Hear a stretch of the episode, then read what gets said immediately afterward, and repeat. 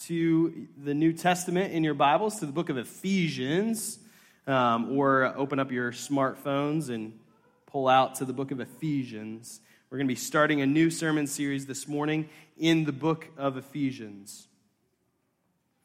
Well, one of the most basic human questions that we all face is Am I loved? Am I loved? It's a question that we all face, whether rich or poor, male or female, no matter our culture, race, or ethnicity, no matter our political affiliation or our religious belief or non belief, no matter your job, young or old, married or single, we're all asking this question over and over again Am I loved? We ask it when we feel the joy of life but we have this nagging sense that that joy won't last. We ask it in the loneliness of life, in moments of pain and brokenness. We ask it when we are succeeding, as we question if we are loved on the basis of our success. And we certainly ask it when we're failing, like, will anyone continue to love me? We ask it when we think of our past and the trauma we have experienced, whether great or small. And we ask it when we think of our future and the uncertainty of our lives. We're really constantly asking this question over and over again. And you could argue it's one of the chief questions that guides our behavior, our motivations in life. Sometimes our good behavior or our, our, motivation to, to act a certain way that we deem good is because we are afraid of being unloved. And sometimes our bad behavior is a result of being unloved, of feeling unloved. And sometimes our bad behavior in one setting is deemed good by others in a different setting, so we cling to that because we're looking for a place to be loved. We're looking for a place that will accept us and love us. Where can we find an answer to this question? Am I loved? Well, certainly the scriptures teach us much about this. 1 John 4 8 says, But anyone who does not love does not go, know God, for God is love. For God is love. But what does it mean to say that God is love? And how does that actually affect our lives? That's the question we're going to be looking at today. And it comes from a deep and mysterious place of theology the Trinity. The Trinity. We're going to be looking over the summer. I know that I said we were going to go back and finish Exodus, and I, I'm going to say it again, but we will eventually finish Exodus. But over the summer, I wanted us to, to uh, have something that we could uh, study together over the summer as we finish the book of Acts and jump into together. And so we're going to be looking at the whole book of Ephesians this summer. Uh, with the subtitle, The Glory of the Triune God. And so, one of the things we're going to look at and see is that this understanding of who God is as a Trinity comes out in the book of Ephesians. God as Father, Son, and Holy Spirit, comes out in the book of Ephesians. And each week we're going to be going over a new aspect of the Trinity, looking at how a new aspect of the triune God and his glorious nature and work. And so as we enter into the book of Ephesians today, we're going to be looking at the triune God and his love. Ephesians 1 1 through 14. The triune God and his love. Now, the book of Ephesians will kind of unpack as we go some of the background and historical information, but you remember, we just went through the book of Acts, right? And so Paul is in Ephesus for quite a long time. And so, because Paul's in Ephesus for quite a long time, knows the people pretty well, we think that this letter is probably a circular letter that was meant to be passed to different places because there's not a lot of deep personal language in it. And Paul spent a lot of time with the Ephesians, and so we would expect that Paul would have a great deal of very personal connections to write to the Ephesians. That's why some scholars reject Paul as author. Um, but that's a new idea to reject Paul as author. It's not, it's not a helpful idea, and there's not really a lot of historical backing behind it. Um, but it's pretty popular to reject Paul as author of everything in the New Testament. And so uh, that's just kind of like the way things go. But we believe Paul wrote this, and we believe Paul wrote it from prison. He mentions being in prison several times. So likely Paul is writing this from Rome. So from where we ended in Acts, right? Paul is in Rome under house arrest, and he writes this letter to the Ephesians and to other churches in that area. And it is a letter that doesn't really contain like a chief problem. You remember a few years ago, we went through the book of Galatians, and Galatians has these big issues going on, right? The church is trying to figure out who's a part of the church. And do Gentiles coming into the church, do they need to be circumcised and become Jewish to be a part of the church, to be a part of the gospel? And Paul's writing to that specific question. In Ephesians, we don't have that. We don't have like this big, significant problem. We have general issues that would happen to all churches, and it's more of a general encouragement of how to walk together in the faith. so it's a great follow up to the book of Acts right? The church has been established in the book of Acts, and now what does it look like for us to live that out together? And so that's why we're going to walk through this book together. And one of the things that's going to pop out all over the place is this idea of God as triune. Now, the Trinity is a pretty complex topic. Anyone want to come up here and teach on it just for a moment? Like, it's a pretty complex to- topic, right? We, in going through the New City Catechism with our kids, right? we taught it in children's church and in Sunday school. Cami, it was pretty easy to teach, right? You got it? Okay. So uh, I'm going to teach you basically what we teach our kids, right? Which is basically all we can definitively say about the Trinity. And it comes in this diagram here, all right? So if, you, if, if anyone's like, ah, the Trinity is so complex, just say it's a triangle and a circle. Come on triangle and a circle. It's, it's pretty easy, right? So I'm going to give you this overview and then we're going to walk into this, right? Okay? Now, this is a, a, a complex theological uh, uh, doctrine that has been developed over time. Now, some would argue that because it's been developed over time, it's, it's not really a biblical idea. The word Trinity doesn't show up in the Bible, um, but, but that's not the case, right? It's simply the word Trinity uh, is simply describing the way in which God has already revealed himself in Scripture. Trying to come up with language to understand how is it that God has described himself.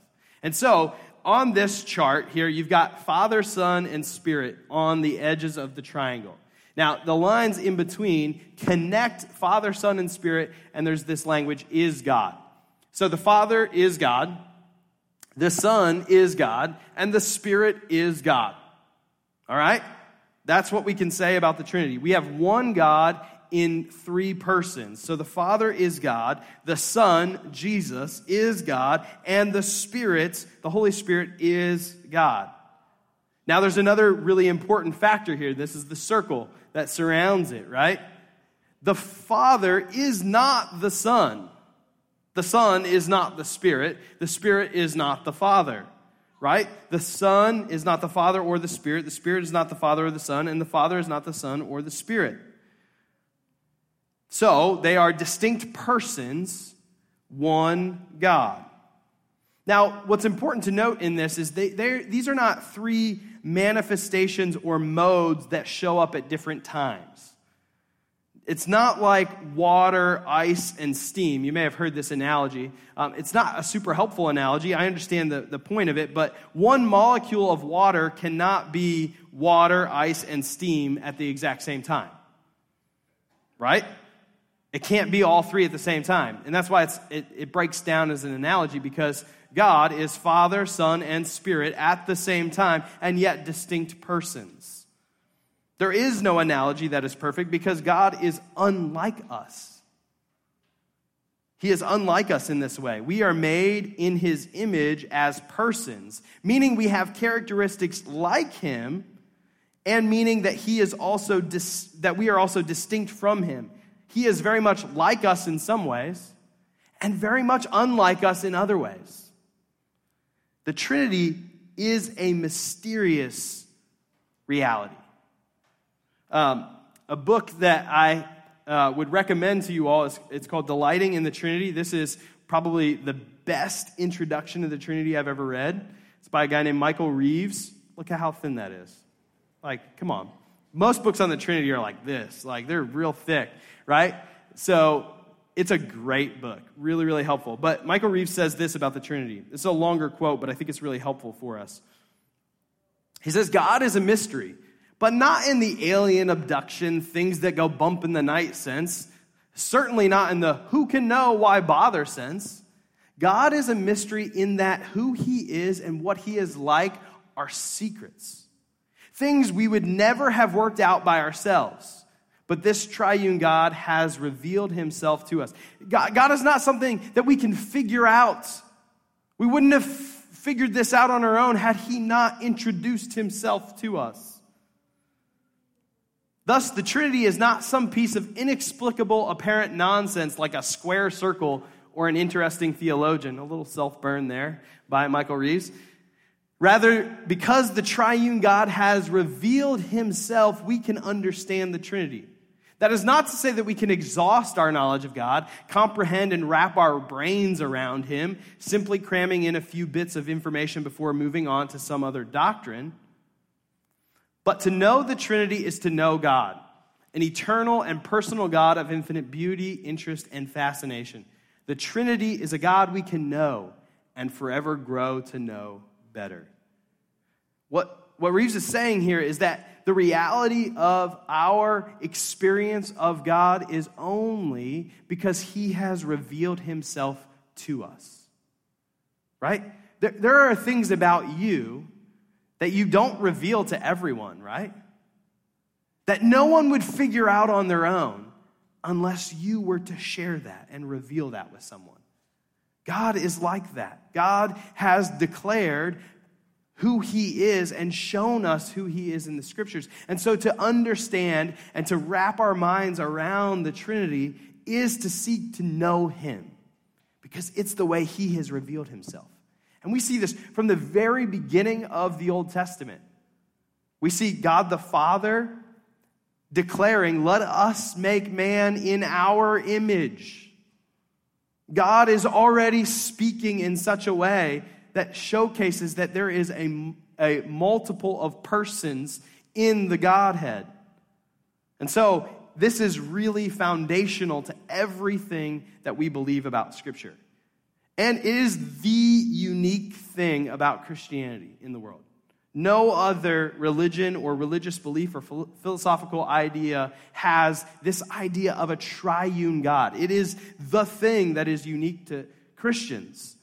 And it is uh, sad for us that we don't have a more robust understanding of it because it's so foundational to who we believe God to be.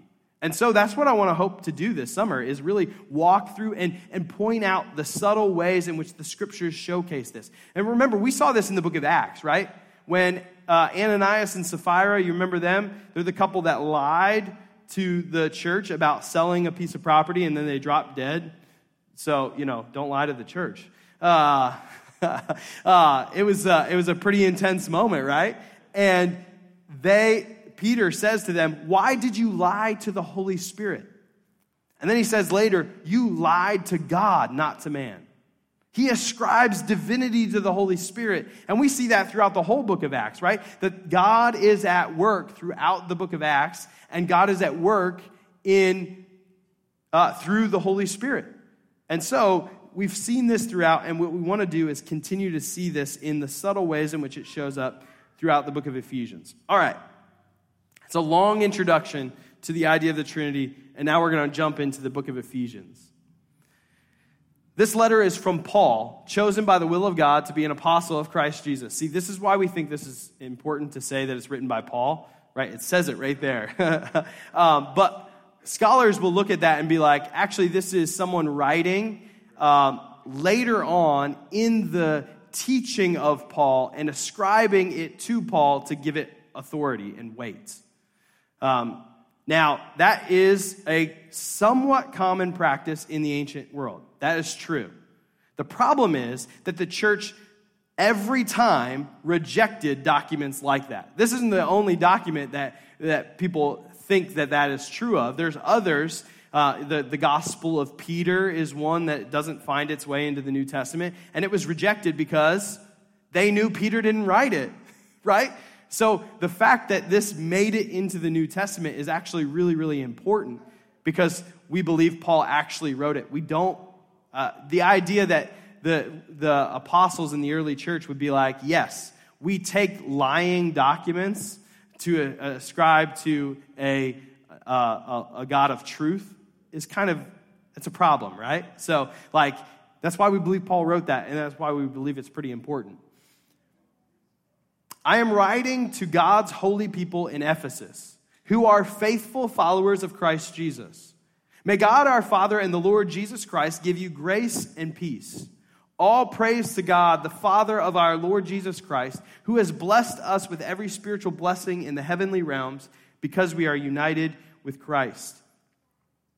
Even before he made the world, God loved us and chose us in Christ to be holy and without fault in his eyes. God decided in advance to adopt us into his own family by bringing us to himself through Jesus Christ. This is what he wanted to do, and it gave him great pleasure. So we praise God for the glorious grace he has poured out on us who belong to his dear Son. He is so rich in kindness and grace that he purchased our freedom with the blood of his Son and forgave our sins. He has showered his kindness on us, along with all wisdom and understanding. God has now revealed to us his mysterious will regarding Christ, which is to fulfill his own good plan. And this is the plan at the right time, he will bring everything together under the authority of Christ. Everything. Furthermore, because we are united with Christ, we have received an inheritance from God. For he chose us in advance and he makes everything work out according to his plan. God's purpose was that we Jews who were the first to trust in Christ would bring praise and glory to God. And now you Gentiles have also heard the truth, the good news that God saves you. And when you believed in Christ, he identified you as his own by giving you the Holy Spirit, whom he promised long ago. The Spirit is God's guarantee that he will give us the inheritance he promised and that he has purchased us to be his own people.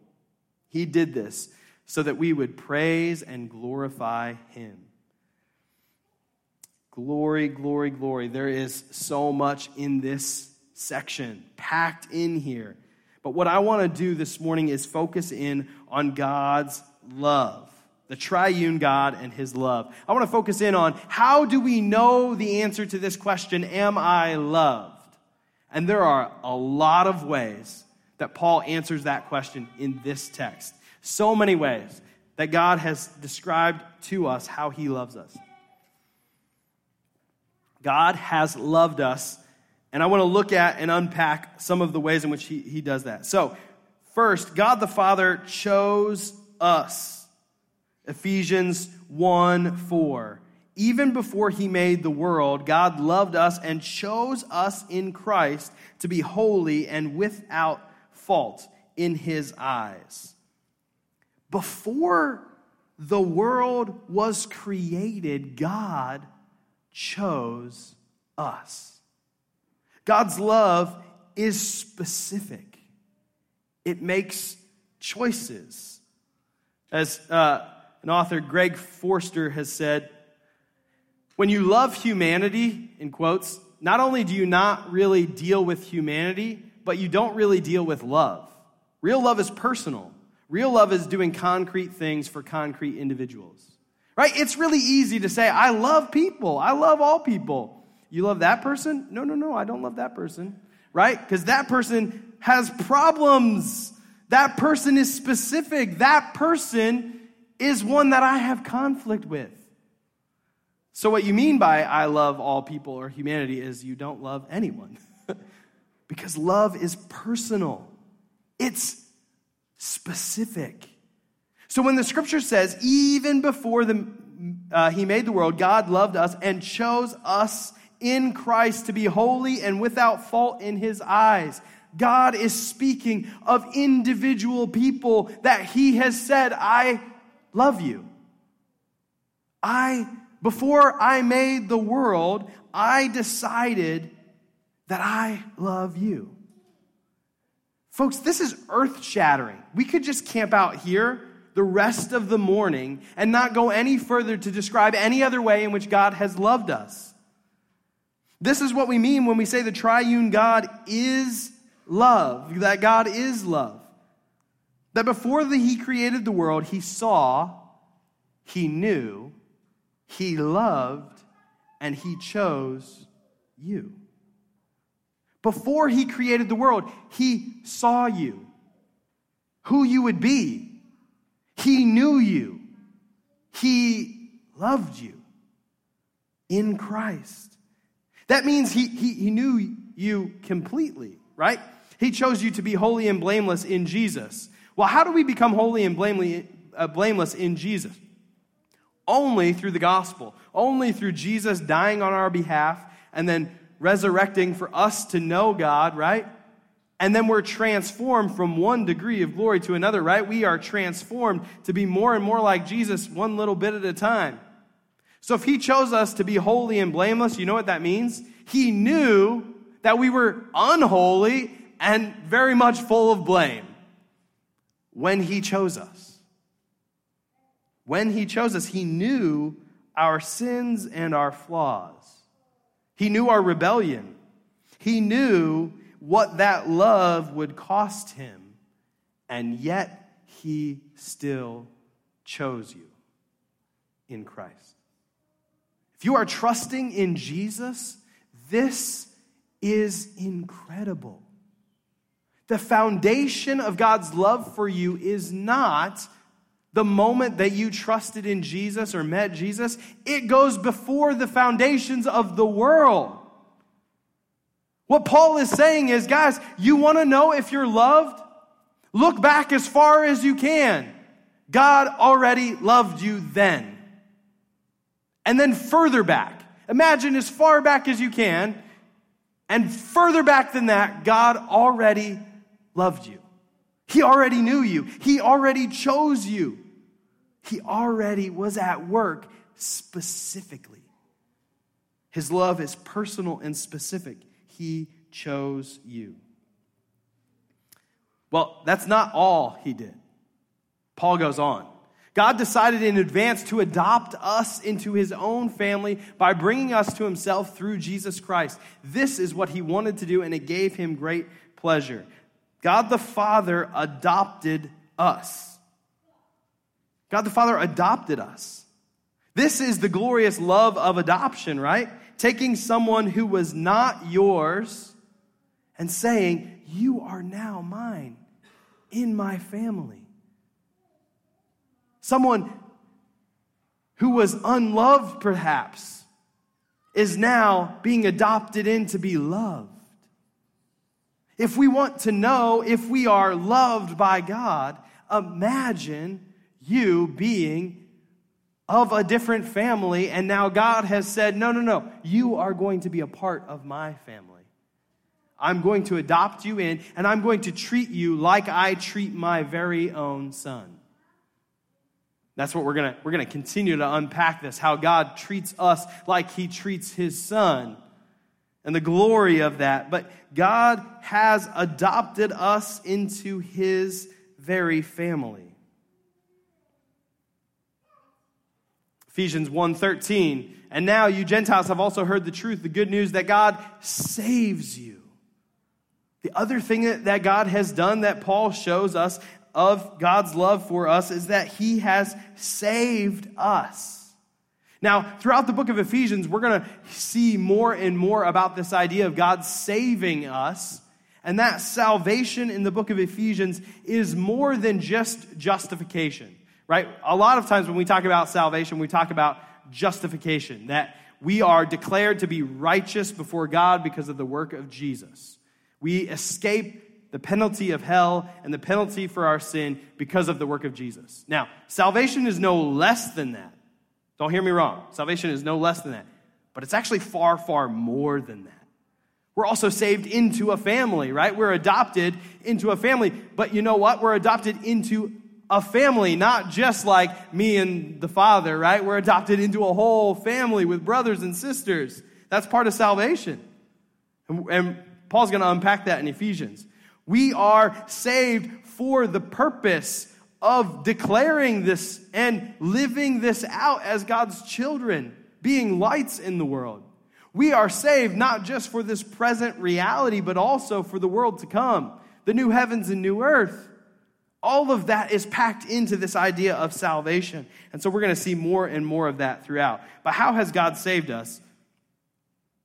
In 11, he says, Furthermore, because we are united with Christ, we have received an inheritance from God. We are united with Jesus, the Son. That's how God has saved us. If you are a Christian, you're trusting in Jesus and Him alone for salvation, you have been united with Jesus. So that what is true of Jesus becomes true of you. You are united with him, so that God treats you as though you are his very own son or daughter. You are adopted into his family through your union with Jesus. God has saved us by uniting us to Jesus. And he saved us by purchasing us with the blood of Jesus. He is so rich in kindness and grace that he purchased our freedom with the blood of his son and forgave our sins. Paul is just layering, layer on top of layer of this is reason you should know that you are loved. God, before the foundations of the world, chose you and loved you, knowing you're a sinner. So, what was he going to do about that? He sent his very own son to purchase you by his blood, to forgive your sins and then to unite you to Him, and then to adopt you into His family. You are so secure. It's not just that God had this great idea, like, I love these people, but they're sinners and I'm holy. I'm also going to accomplish how to get rid of that problem. I'm going to make them holy in Jesus. I'm going to forgive their sins. I'm going to bring them close. I'm going to adopt them into my family. What does he say Further, he says, uh, He is so rich in kindness. Oh, sorry. Further, he says, uh, after God saves you, and when you believed in Christ, he identified you as his own. God has identified you as his own. He identifies himself with you. It's not just that you're adopted into the family to spend the rest of your existence hidden away from the world. No, God says, those ones, those people are mine. Identified you as his own. He is proud to have you as his own. Those people there, those, ones are mine. And how do we know that? Because he gave us his Holy Spirit. God, the Holy Spirit, to dwell in us. God gave us the Holy Spirit to dwell within us, to mark us out as his own and to give us a guarantee of the inheritance that he will give us. The Spirit is God's guarantee that he will give us the inheritance he promised. See how all of these things are intertwined, right? An inheritance is what you give your children, right? How do we get access to an inheritance? Because we're united to the Son and adopted into the family. And how do we know we're going to get this inheritance? The glorious nature of this inheritance, right, is the new heavens and new earth, right? We will inherit the earth. It's not a small thing, this is a big inheritance. How do we know we have access to it? Because the Spirit of God dwells in us. Because God has said, I'm not going to be distant from you. I will be your God and you will be my people. I'm going to dwell among you and actually in you. I'm going to fill you with my spirit.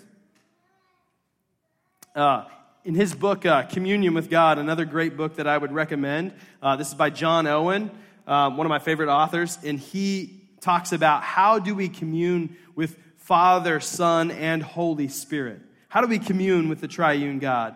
He says this Our access to God, in order that we might have communion with Him, relationship with Him, is through Christ, by the Spirit, to the Father. Each person of the Godhead is here having a distinct and separate part to play in accomplishing the purpose of God's will revealed in the gospel. Our relationship with God is through Jesus Christ.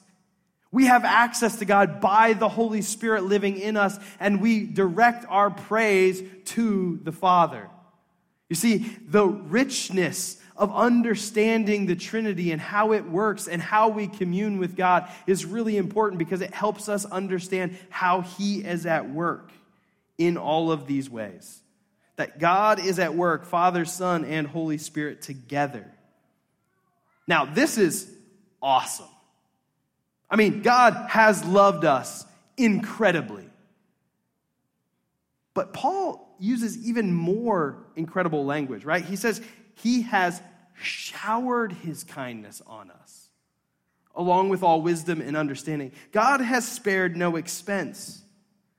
You are not just like a utility where it's like, okay, I know that you need to be saved, but we're not going to be, I mean, we're not going to be extravagant. No, God has said, I am going to be extravagant, wasteful, unnecessary. Have you ever thought about this? How God is unnecessary in so many ways, right? On Friday, Whitney and I were able to go to a botanical garden, and it was like we saw some plants that were just like, this is so cool and super weird looking and so unnecessary. Why such beauty for something that serves no purpose other than to declare and showcase beauty? It's unnecessary. God's love is the same way. It's over and above, extravagant. He spares no expense. He owns the universe. He doesn't have to hold back. He's not like saving for something you know, like, well, I would spend more money on you, but I got to save for something else. No, like, he, all in.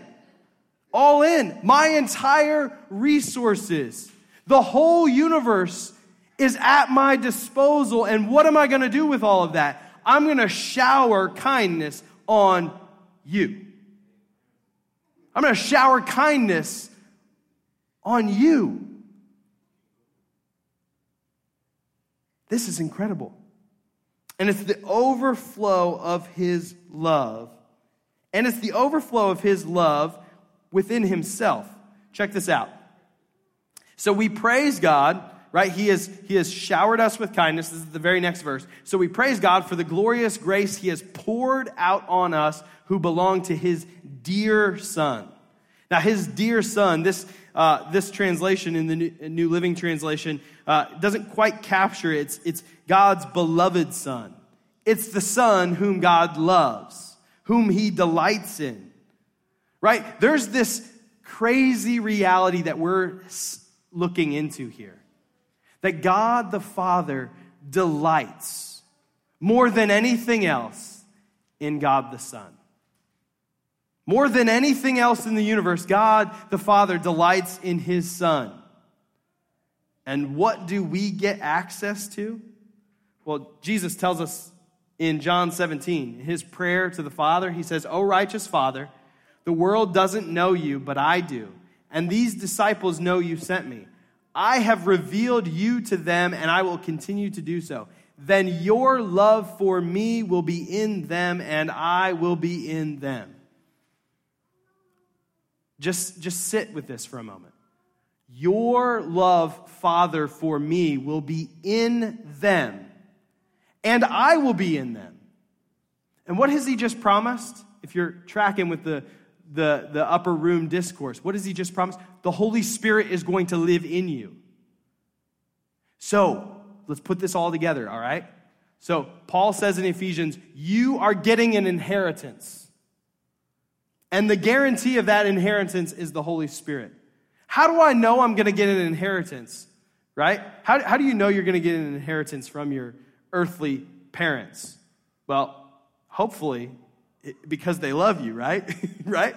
Like, that, that, that would be the case, right? If you have a really bad relationship with your earthly parents, you, you might be skeptical if you're going to get an inheritance, right? What, what Paul is saying here is we know we're going to get an inheritance from God because we have the Holy Spirit. And what does the Holy Spirit communicate to us? Well, it communicates Jesus' presence and the love that the Father has for Jesus in us. We are, you, are invited in the gospel to join in the dance of the Trinity.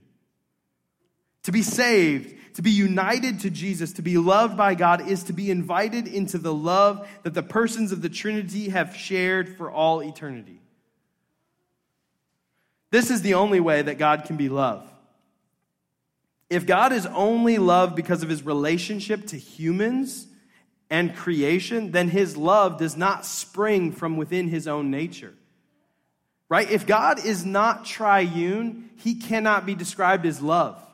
Because love requires action and affection to another person, right? So if God has eternally been loving, he must eternally be loving someone.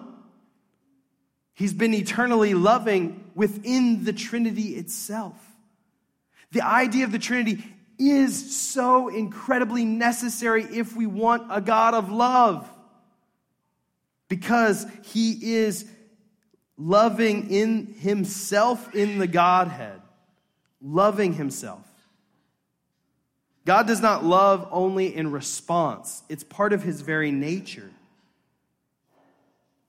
And if, if it's not the case, we're always going to have uncertainty of love because it would be reactionary. Have I done enough? But if it's within his very own nature to be loving, then we can be certain of his love. If God is like a fountain, he simply overflows his character into creation. Right? That is the nature of a fountain. A fountain is supposed to overflow. That's what it's supposed to do. And that's the nature of God. God is like a fountain. He's supposed to overflow his love and his character into creation and into us. This mysterious and glorious reality is hard to explain, for sure and hard to understand, but it's the only thing that can answer the deepest longing of my soul. Is there really a place where I can be loved? Is love eternal and free, or is it bound by my obedience or dis- disobedience? Is it truly free? Then it must find its nature in Him. Why does God do all of this? Why does God do all of this for us? Is it because of our worthiness or our value to Him, that we offer some sort of value to Him? Or is it because He's bored and lacking in, in and of Himself that He needed some sort of creature to love? No. Like all great love, the motivation arises from the pleasure of love itself.